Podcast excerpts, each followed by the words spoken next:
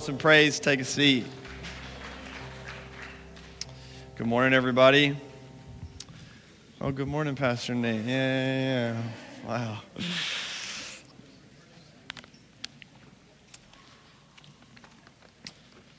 A couple quick things before we get going. The first is we talked about it last week.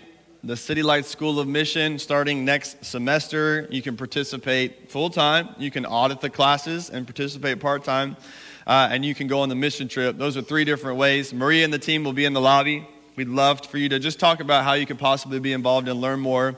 We want to do our very best to train everyone at a very intense level to be a missionary for Jesus wherever you are in whatever phase of life you are.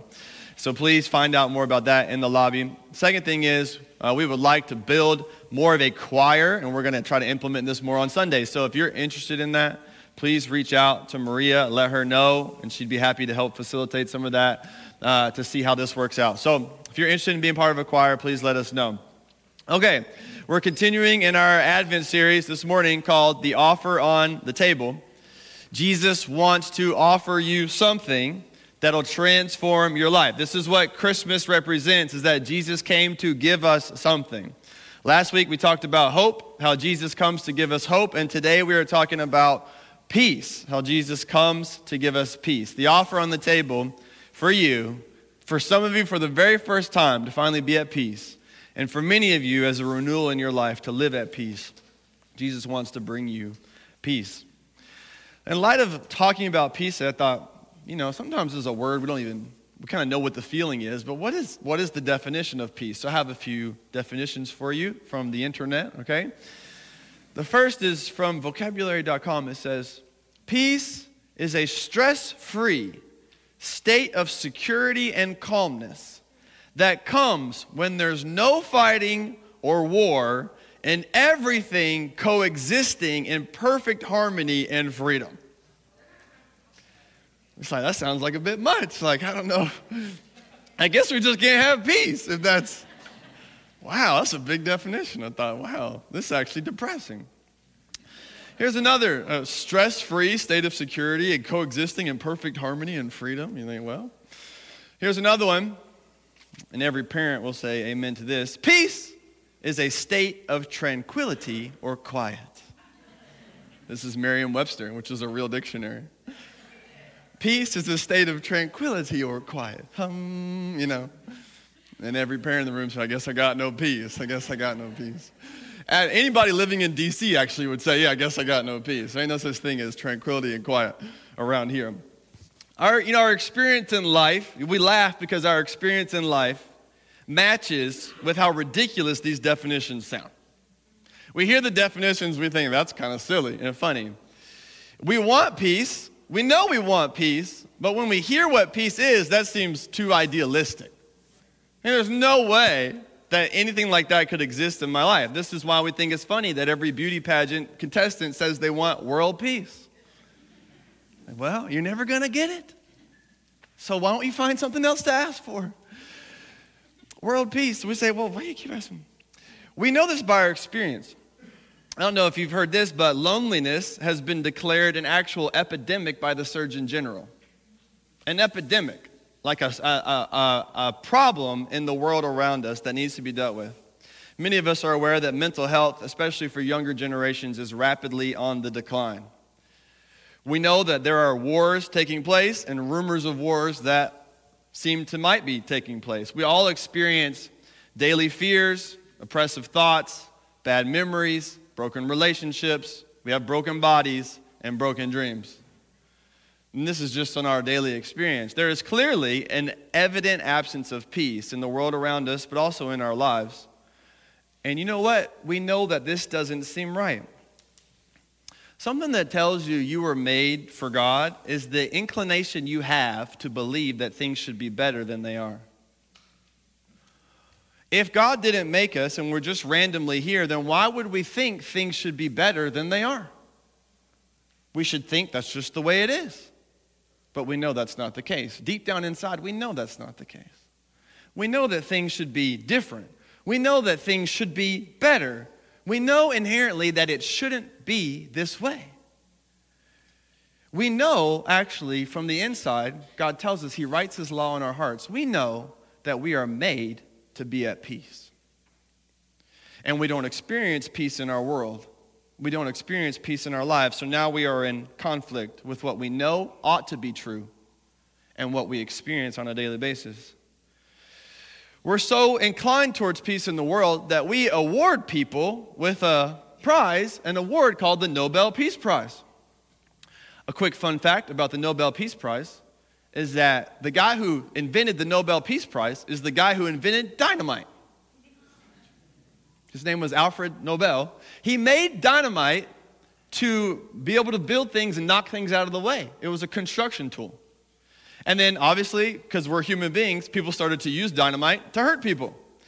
He was so distraught by the fact that people were using his invention to hurt people that he decided to put a bunch of money in a fund and create it and give a prize, a money prize, to people who are creating peace in the world. And that's where we get the name the Nobel Peace Prize. The Nobel Peace Prize exists because humans have an inclination to take things that should be used for good and use them for bad. That's why it exists. And the reason why you and I don't experience peace in the world is the same thing. Things that are supposed to be for good and our lives that are supposed to be intended towards good are actually filled with lots of bad. And we wonder, what are we supposed to do about it? And I just want to put in front of us this morning, what if the solution for world for the world, uh, the solution of the world, what if the solution we need in this world doesn't come from the world? What if we're looking in all the wrong places? I want to put to you this morning that peace is actually available. The kind of peace I even read about the kind of idealistic peace is available to us. We just have to look for it in the right place. So that's what we're going to do this morning, and I hope that you find it. Some of you for the very first time, and some of you as a renewal of your experience of peace with God. So go ahead and open to Luke chapter 2.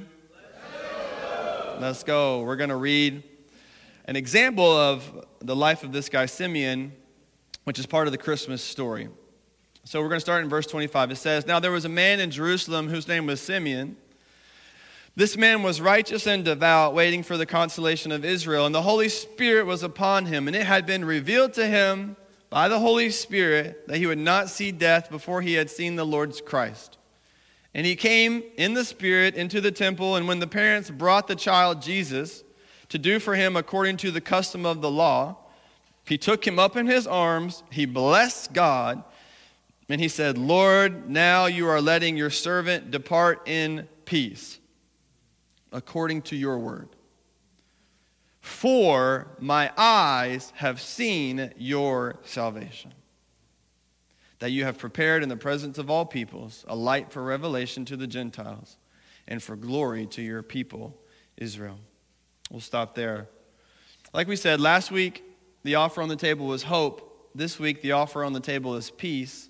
And what I want you to understand is how connected these two things are. We see this in the life of Simeon. Simeon is an example for us. Simeon was at peace because his hope was renewed. The, the thing he had been hoping for, a Messiah, a Savior, was now in front of him. And because he had a renewed hope, his life and his soul was filled with peace. And so it is with us. We cannot have peace apart from having hope. And therefore, we need Jesus for both of these things. What I want you to understand as we dive into this passage is the connection between peace and seeing Jesus. You see in this passage, as soon as he laid eyes on Jesus and saw Jesus for who he really is, the Savior of the world, his soul was filled with peace. A peace that was so overwhelming that he says he's okay with even death. It's a kind of peace that is significant, it's supernatural, it's out of this world kind of peace. And this is exactly the kind of peace Simeon experienced when he sees Jesus, and it's exactly the kind of peace that Jesus came to bring. Earlier in Luke chapter 2, we see when the angels show up and they tell the world that the Savior is coming, this is how they announce it. It says, Suddenly there was an angel, with the angel, a multitude of heavenly hosts praising God and saying, Glory to God in the highest. So God gets glory. What do, what do we get? And on earth peace amongst those with whom he is pleased. Peace is exactly what Jesus came to bring. And it is exactly what Jesus has made possible through his death and resurrection. And it is exactly what Jesus wants to offer you this morning. Simeon is a testimony to the same thing that you can experience and have when you put your eyes on Jesus. And as we see from Simeon's life, the connection between seeing Jesus and having peace is significant. Because just like we learned with hope, peace is the same. It's not an idea, it's not a philosophy, it's not a way of life. Peace is not even just a definition, something to define. But just like with hope, we see that peace is a person, and that person is Jesus Christ. What you need to understand about this is that we find peace only in the presence of Jesus. We find peace only in the presence of Jesus. We do not find peace in the absence of difficulty and trials, but in the presence of Jesus. And too often we look for peace in the absence of hard things as opposed to in the presence of the one thing, Jesus Christ. And you will not have peace even if you do not have trouble, because peace is not the absence of hard things, it is the presence of Jesus Christ. Peace is a person. Peace is not a wish. Peace is not an idea. Peace is not an abstract concept. Peace is a person. And the only way to get peace is to get Jesus. When Jesus comes, then peace comes. This is how the world is, and this is how it's announced. When Jesus is present, and those who have followed Jesus in the room know this. When Jesus is present, then peace is present. Because Jesus is with me, then peace is with me also. If Jesus lives in me by faith, then peace lives in me by faith. It is something that I always have, and I want all of us to unlock this reality in our lives. That if you're here today and you know God, you always have access to His perfect peace through Jesus Christ. But you're not going to find it in getting out of your trouble, but getting into the presence of Jesus. And that's a big distinction because we spend more of our time trying to get out of trouble than trying to get into the presence of God. And you're not even going to find peace when you get out of trouble, but you can be in trouble and find peace when you get into the presence of God.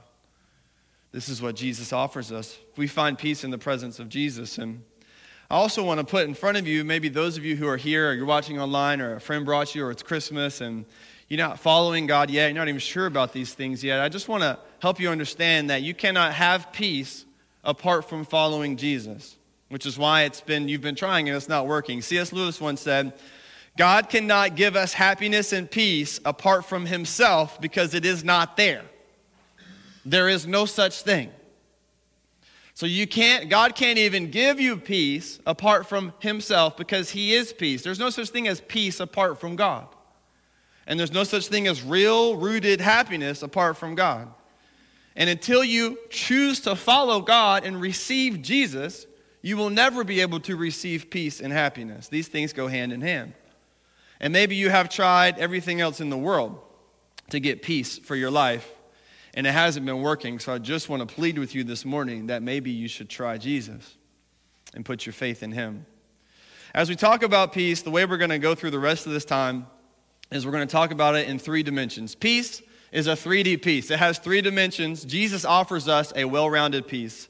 The three dimensions of peace are vertical, you have peace with God, internal, which is peace within oneself, and horizontal, which is peace with others. God wants to give you a holistic peace, a full, well rounded peace, a three dimensional peace peace with God, peace within yourself, and peace with others. So let's start with the first one a vertical peace, peace with God. Simeon said, Now you are letting your servant depart in peace according to your word, for my eyes have seen your salvation. Simeon understood this all important fact that we need to understand is that the first element of peace we need is peace with God. That's why Simeon is thankful for salvation. Not just help, not just good advice, but salvation. What people need and what Simeon knew we need is salvation. Our relationship with God has been broken because of sin. The reason there is not peace in the world is because there is sin in the world. And you and I are a part of that. We have created the brokenness of the world around us, and the brokenness inside of us. The reason why we do not have peace is not because we cannot get along with one another, it is because we are at enmity with God. Our sin has broken, severed our relationship with God. And what did we say before? If God is peace and my relationship with God is broken, then I do not have access to peace. This is the condition of the human race, of every single person. What we need is salvation, rescue. This is what God has sent. This is what Simeon understood. Is that we have sin, our sins need to be forgiven. God sent Jesus to die on a cross and rise from the dead so that whoever puts their faith in him can have their relationship with God restored, can have their sins forgiven, can have their outcome of their destiny from hell to heaven. Everything changes, and that person who now has salvation has peace. You cannot have peace without having peace with God. That's the starting point of all kinds of peace. And the reason you don't have peace with God is because you do have sin. And I have sin. And this has separated us from God's peace. We need salvation and we need a Savior. What you have to understand about peace is that world peace would not ever even put you at peace. The, the main peace that you need is not peace with men, but peace with God. Which means that you're looking for the solution in the wrong place even if the world was all of a sudden miraculously to be at peace, you still wouldn't have peace because the main problem that you and I have is not that we don't have peace with one another, is that we don't have peace with God. And this is why God sends Jesus. This is why Christmas is so significant. That God sends Jesus into the world. Why? Because we cannot create peace with God on our own. We cannot forgive our own sins. We cannot make it right with God. There is nothing we can do to restore our relationship back to God. We can't work hard enough for it, serve hard enough for it, go to church enough to get it, and be nice enough to do it, and say enough Hail Marys to get it. We can't do that. It doesn't work that way. What we need is a Savior to come to us. The problem with humanity is we cannot get to God. It's impossible, so we need God to come to us. And if God doesn't come to us, then we never get to be with God. And that's why it's really good news and why Christmas is so significant that God decided, out of love for us, to come down and save us. This is the good news of the gospel. You and I need peace with God. God wants to be at peace with us. And so he sent Jesus, who willingly came, died, and rose again so that we can now have peace with God. And let me tell you something about the peace God gives you. If you can be at peace with God, then you can handle the lack of peace in the world. But even if you were to be at peace in the world, it would not be enough to help you handle the lack of peace you have with God. Do you understand? If you have peace with God, then you can handle a lack of peace in the world. But even if somehow things were to work out for you to have peace in the world, the peace the world gives you would not be sufficient or enough to help you handle or deal with the lack of peace you have with God. Which goes to show you that what we really need is peace with God. And as we get ready to move on to inner peace, we have to connect these two things is that inner peace cannot be achieved apart from having peace with God. What you must understand is if there is no peace with God, then there is no peace anywhere else. And so, how do I have peace with God? I mean, we've been talking about the gospel. Romans 5:1 makes it real explicitly clear. It says, Therefore, since we have been justified by faith, we have peace with God through our Lord Jesus Christ. It doesn't say we have peace with God through our good works. We have peace with God through all the things we can do. We have peace with God through getting our life back right. We have peace with God through those things, through another later, another Savior, another prophet. No, no, no. It says we have peace with God only by one way, and it's through the Lord Jesus Christ. But when you take that way, when you choose to follow the Lord Jesus Christ, now you're on the path to peace. And what does it require? It says, we have been justified through, it says, faith. The way to have peace with God is to put your faith or your trust in Jesus. In his life that he lived on your behalf, a perfect life, one that you could never live. His death that he died in your place so that you do not have to suffer the wrath of God and the resurrection that he had he did so that he could prove that he really was God and give us victory over the grave. These are the things you must put your faith in and when you do that, you are at peace with God. Some of you need to do that this morning. You're here or you're watching online. There's no reason to go any farther in your life or really in the, in the sermon except for you needing to put your faith and trust in Jesus so that you can be made right with God. So that's the first dimension of peace. And it's the most important one, and it's the thing that dictates all the others. If you don't have the first dimension, you can't have the others. Peace with God, vertical. The second piece, which is the one I think the world is after the most, I think people care more about this than even world peace, is internal. The, the second dimension of peace is peace within myself, peace within oneself. This is really what we all want. And I think this is what we talk about when we talk about peace, is like a, a feeling of peace within myself. That I can be at peace. This is what we're all after. And Simeon, the verse we just read before, it says, Now you are letting your servant depart in peace. Like we said, Simeon is so much at peace on the inside that he's okay with death. A way I want you to see this is that seeing Jesus settles us. When we see Jesus, it settles us. It takes our worries and the things that, that we're prone to struggle with and our anxieties of life, and it settles us because in Jesus we know that we have the solution. In Jesus, we have the salvation we need from our sins. In Jesus, we have the Lord who's turning all bad things into good things. In Jesus, we have a good shepherd. In Jesus, we have a Savior. In Jesus, we have a Father and a friend. In Jesus, we have everything that we need. So when we see Jesus, just like with Simeon, it settles us even in the face of death. It's a peace that is so supernatural that it can face death with peace. This is what we had, the Simeon had, and this is what he wants to give, what God wants to give us as well. And what I want you to understand about this present moment in Simeon's life that we get is that there's a lot behind it. And what the text seems to imply for us is that Simeon did not go from frantic, troubled to peaceful, but he made steps of progress on the path to peace. That he went from peaceful to peaceful to peaceful to more peaceful. And this is what I want for you and for me. And here's what we're going to see from his life, I think is so significant for us, and I think it's going to help you a lot to have more internal peace.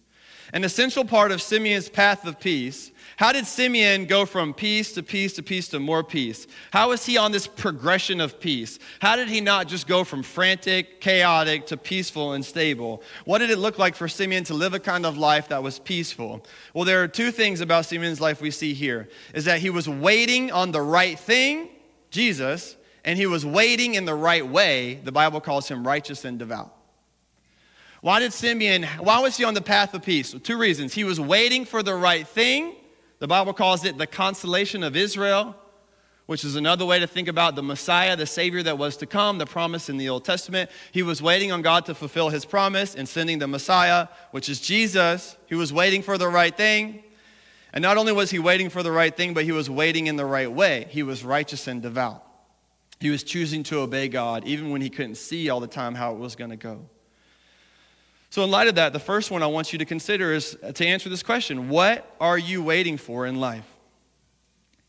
What are you waiting for? What is it that you are waiting for and longing for that you think when it comes, I will be at peace?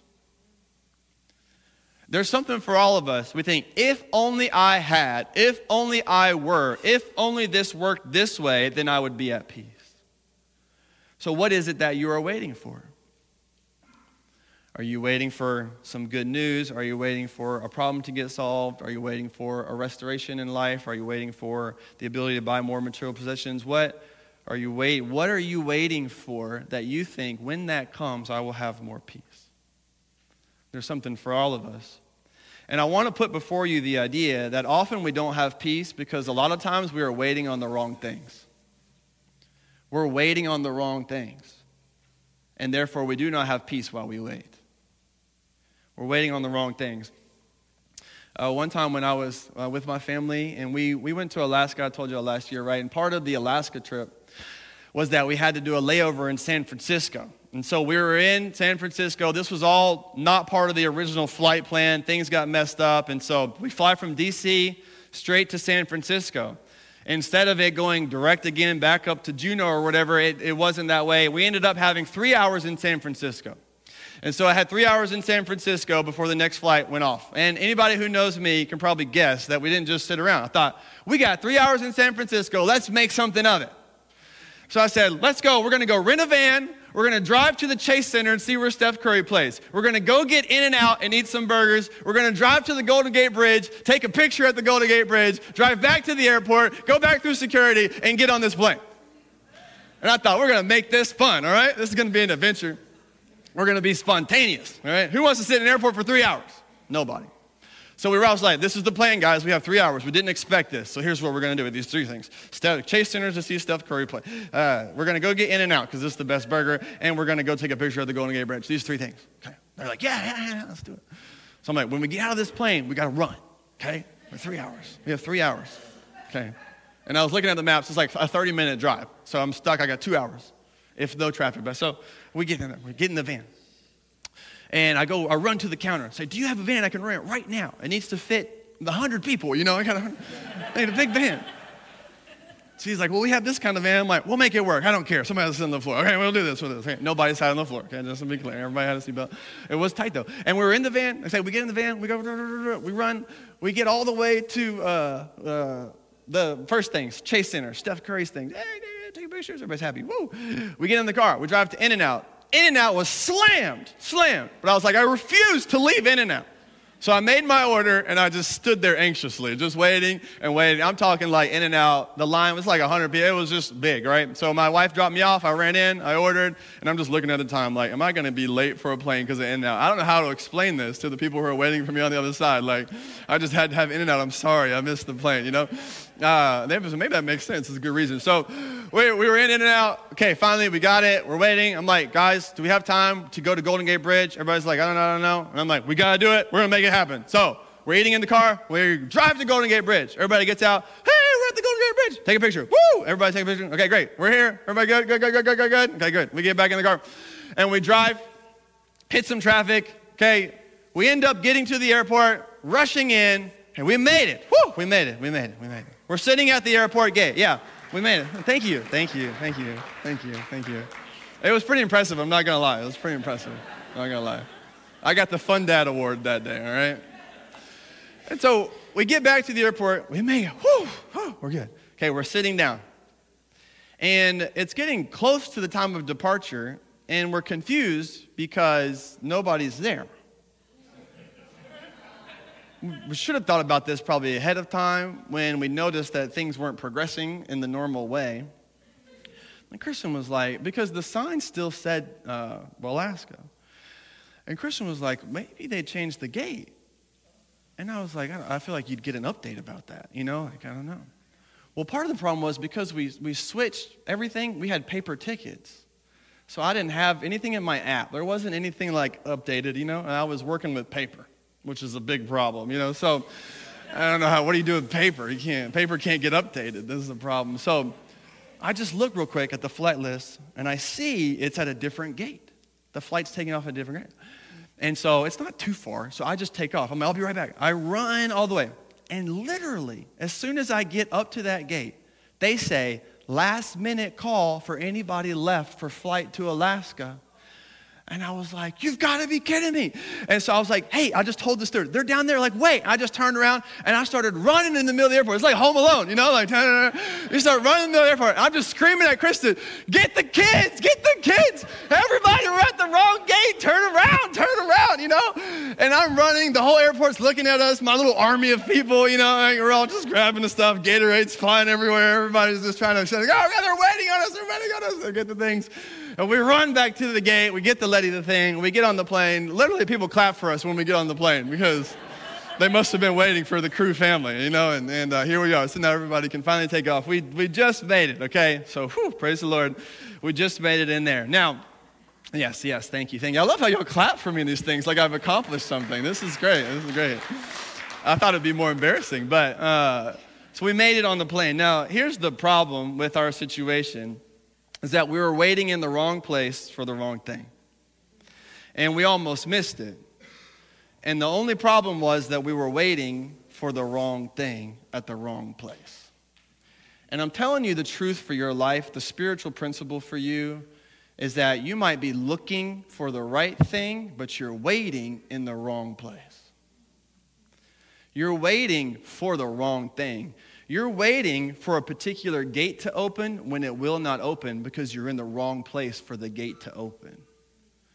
And you're waiting for peace, but you're not at the place where peace will be. You're waiting for a solution, but you're not at the place where a solution will be. You are waiting at the wrong place, and maybe some of you also waiting for the wrong thing. Because often we know that even the things that we are waiting for, when they are granted to us, they still leave us fundamentally unchanged. You finally have a new car, but you're still riding in the same old soul. You got a new relationship, but you're still fighting the same old empty feeling.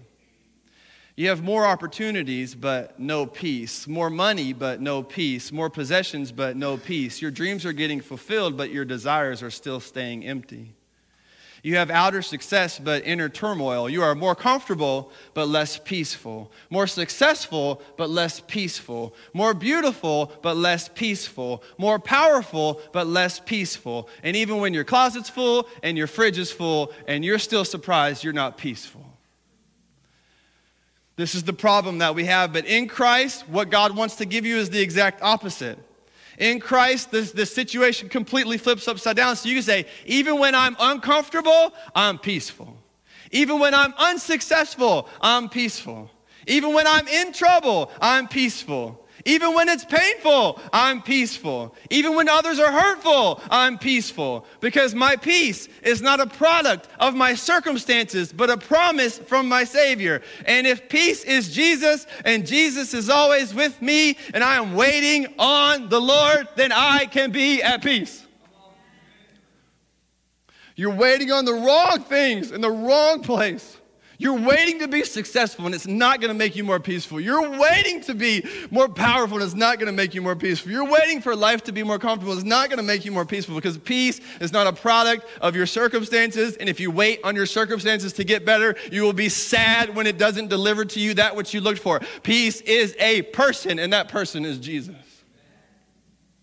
And I'm telling you, if you're waiting on that person to get it right in your life, the other person, if you're waiting on that girl or guy to show up in your life and make everything right, if you're waiting on your boss to finally approve of you, if you're waiting on somebody to finally think better of you, you are never going to be at peace. Because even if those situations change and those person's opinions of you changed, it would not give to you that which your soul needs. The peace that you need on the inside is the peace that comes from the outside, it comes from God.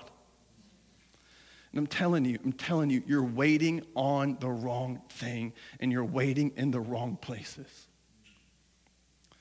And I'm telling you today, that gate that you are looking for is never going to open. And as long as you stay in that same place, you're going to miss the flight. You're going to miss what God offers you.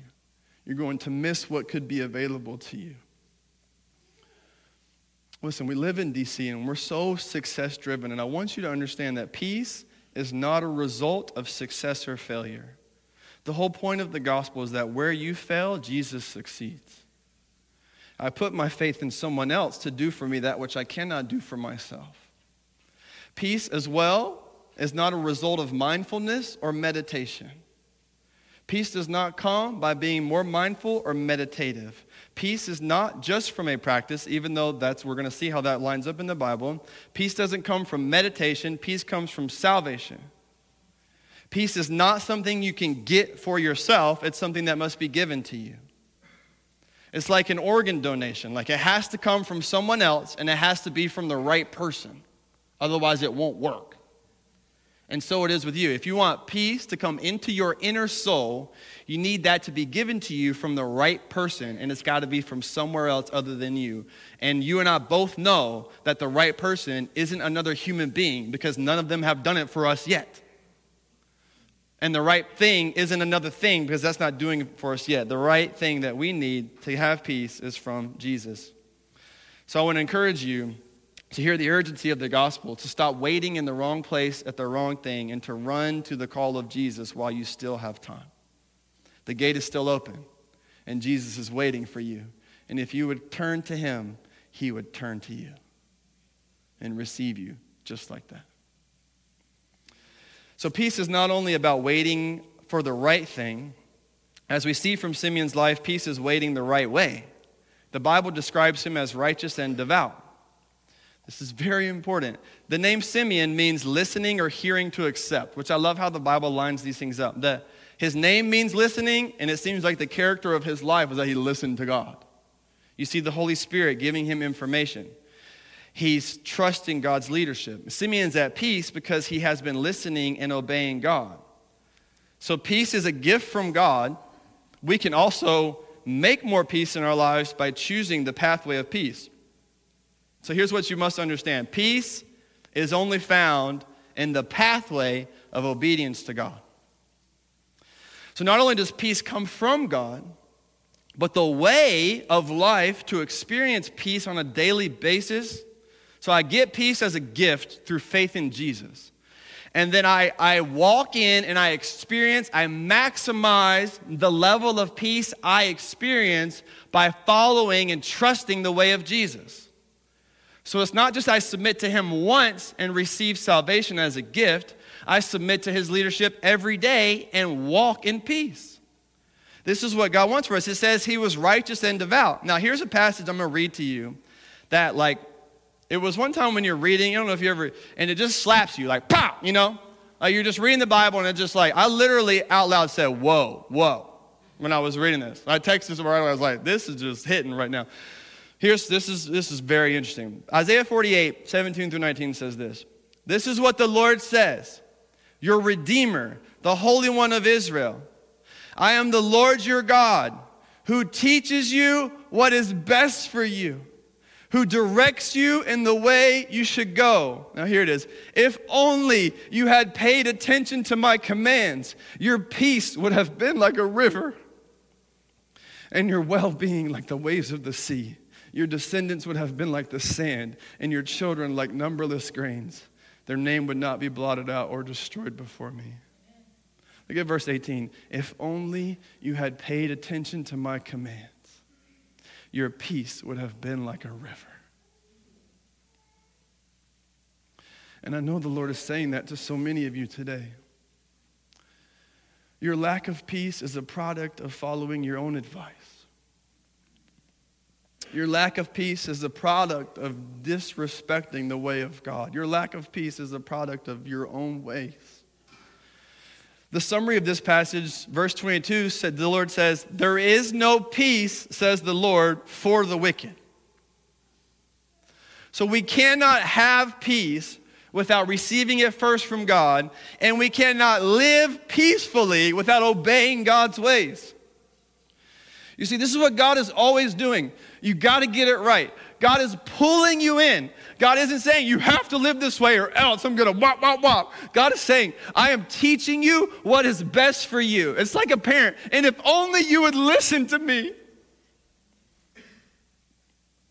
This is what God is saying to some of you this morning. If only you would listen to me.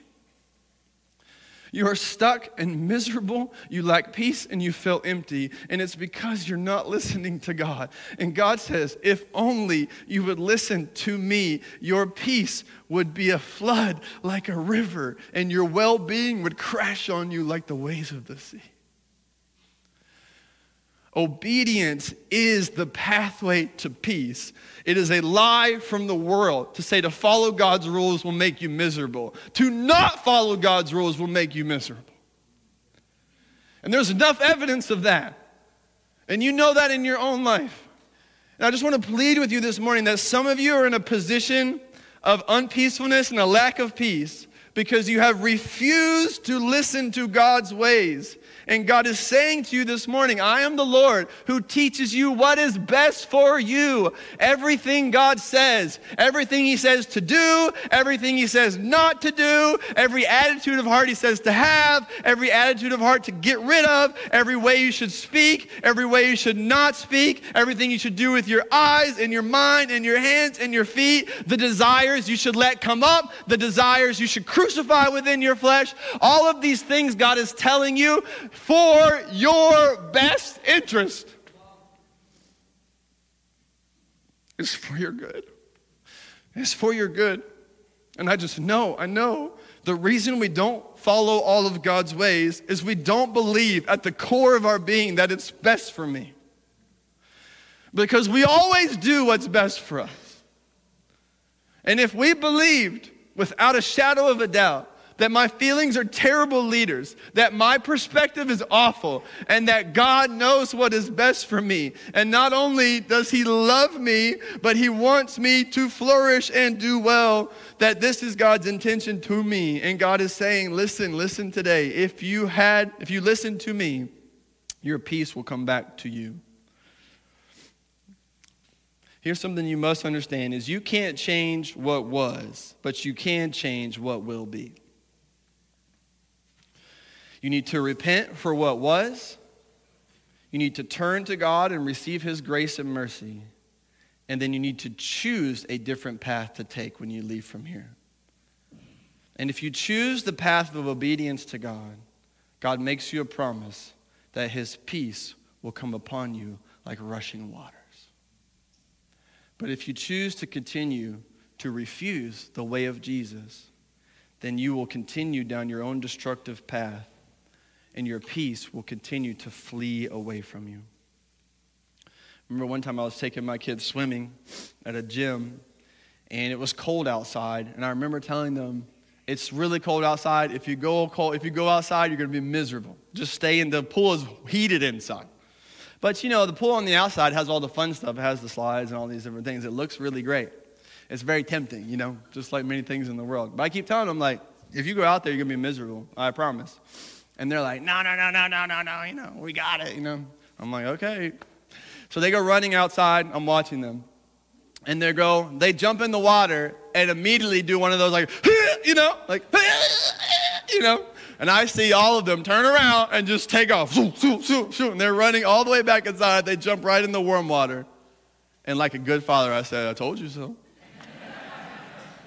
I told you so. If you would have listened to me, you could have avoided that whole thing. You know, there are some things you don't have to learn by experience that you can learn by submission to God's way. Life doesn't always have to be the school of hard knocks. I learn by making mistakes. We will make mistakes, that's unavoidable. But some of them are avoidable. And if you would listen to God, you could avoid making that wrong decision that puts you in a place that you don't want to be. Now, He's always happy to have you come back to Him, but He wants what's best for you every second of the day.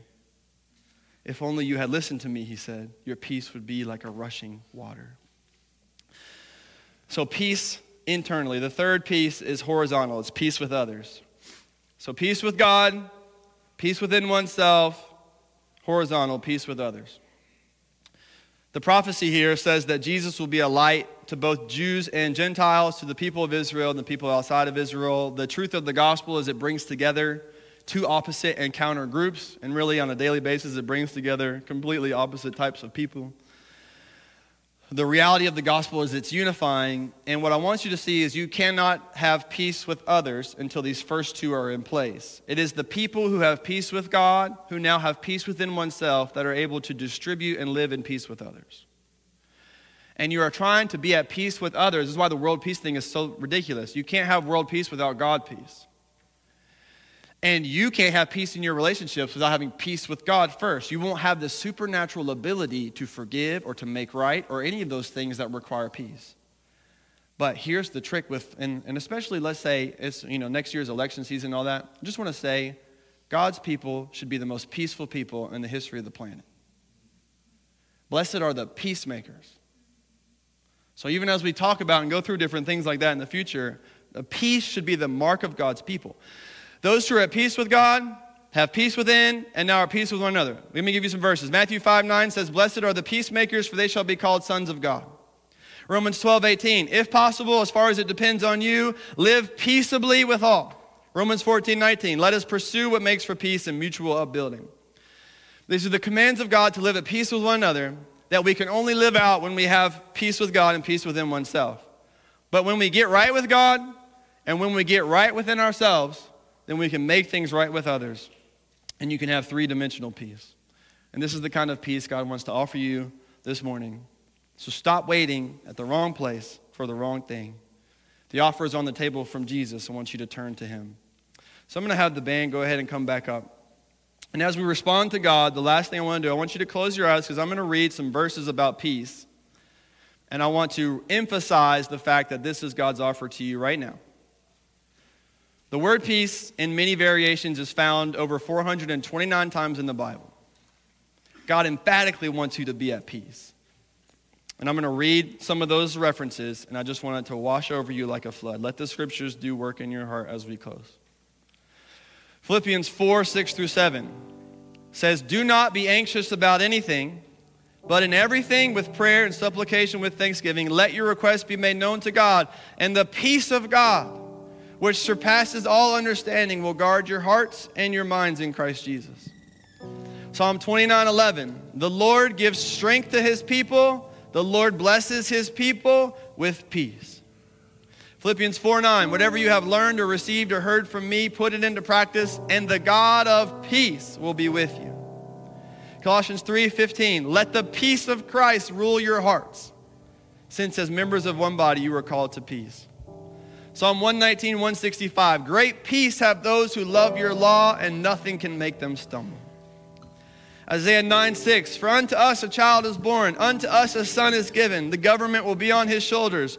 He will be called Wonderful Counselor, Mighty God, Everlasting Father, Prince of Peace. Isaiah 26 3, You keep him in perfect peace whose mind is stayed on you because he trusts you. John 14, 27, Peace I leave with you, my peace I give to you. Not as the world gives, do I give to you. Do not let your hearts be troubled or afraid. 2 Thessalonians 3:16 Now may the Lord of peace himself give you peace at all times and in every way. May the Lord be with you all.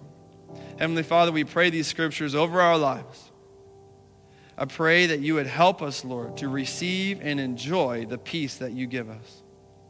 I pray for those who need to turn to you for the very first time, that they would put their faith in Christ and be at peace with you. I pray that our lives, even in trouble, in times of difficulty and despair, would be marked like Simeon by a supernatural peace. That we would be people who are at peace with you, who have peace on the inside, and who can share that peace with others. Lord, make us a peacemaking group of people. And Lord, we love you. We ask this in Jesus' name. Amen.